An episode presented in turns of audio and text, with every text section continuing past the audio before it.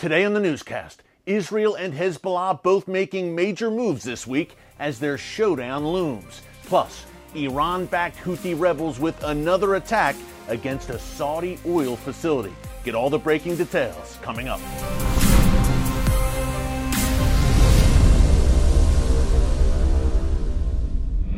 Hey folks, Erick Stakelbeck here. Welcome to the Watchman Newscast. All eyes right now are on the escalating war of words between Russian President Vladimir Putin and Joe Biden. Now, earlier this week, Biden called Putin a killer, and Putin responded by saying, It takes one to know one. Folks, who knows where this goes from here? In the meantime, though, as that was all unfolding, there was a very important meeting in the Russian capital of Moscow a delegation from the Iran backed terrorist organization Hezbollah was in Russia this week for four days, meeting with top Russian officials, including Russian Foreign Minister Sergei Lavrov. Now, this Hezbollah delegation was led by Mohammed Raad. He is the head of Hezbollah's parliamentary bloc in the Lebanese government. More on that in a minute. But Raad met and his delegation met with Sergei Lavrov for at least 40 minutes earlier this week. Now, that is the equivalent, I'm from the U.S., that is the equivalent of the U.S. Secretary of State meeting with a terrorist delegation from Hezbollah. That's how serious and high level these contacts were. Now, according to Lavrov and Rob, the Hezbollah delegation leader, they discussed mostly the situation in the Lebanon, uh, Lebanese government right now. Here's a few things to remember Russia and Hezbollah and the Iranian regime are fighting side by side since Russia entered the fray in September 2015 and entered that Syrian civil war and really tipped the balance of power in the favor of Syrian dictator Bashar al Assad, obviously an Iranian ally as well. Russia really tipped that whole conflict in Assad's favor, and Russia is there to stay. They want to relive the Soviet glory days. They see Syria and the Middle East as a prime way to do that.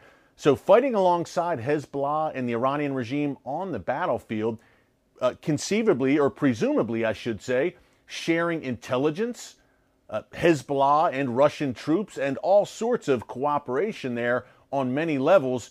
When you think about it, folks, and you break that down, that's troubling on many levels.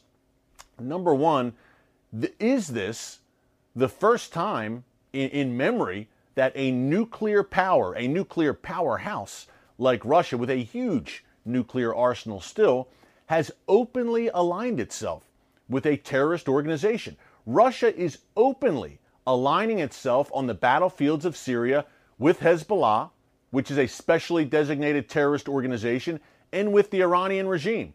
And regime officials and the Iranian Revolutionary Guards Corps are also terrorists to the core and have been designated as such, at least the Revolutionary Guards Corps have. Yet Russia is openly aligning itself with these forces on the battlefield. Now, an interesting nugget here Israeli Foreign Minister Gabi Ashkenazi also was in Moscow this week for talks with top Russian officials. So, a Hezbollah delegation in Moscow and an Israeli delegation, Russia playing both sides. And if Israel says enough is enough, we have to eliminate this Hezbollah existential threat once and for all, and they go at it with Hezbollah and with the Iranian regime in a serious way, what does Russia do? Does Russia stand pat and say, okay, we'll let you go at it, Israel? You can just crush our close battlefield allies, Iran and Hezbollah, and we won't say anything about it.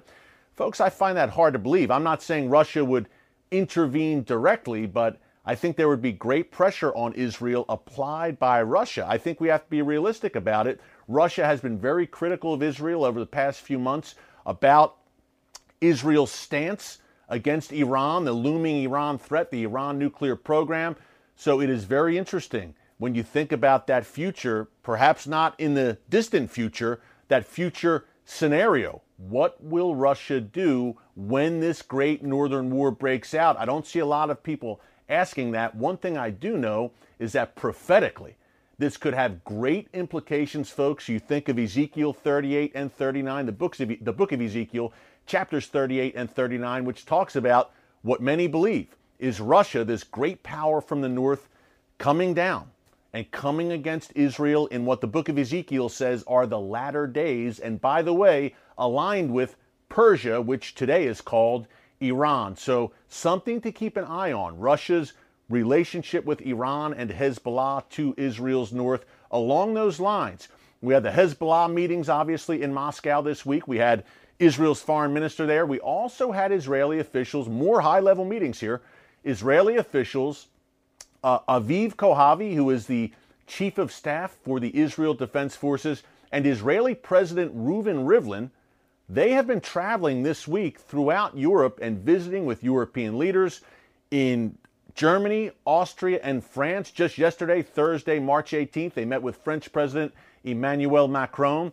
And the purpose of these high level Israeli officials meeting with high level European officials is for Israel to basically give them a heads up and a warning and say, hey, Iran is marching towards the bomb and Hezbollah is amassing a massive rocket and missile arsenal at our border.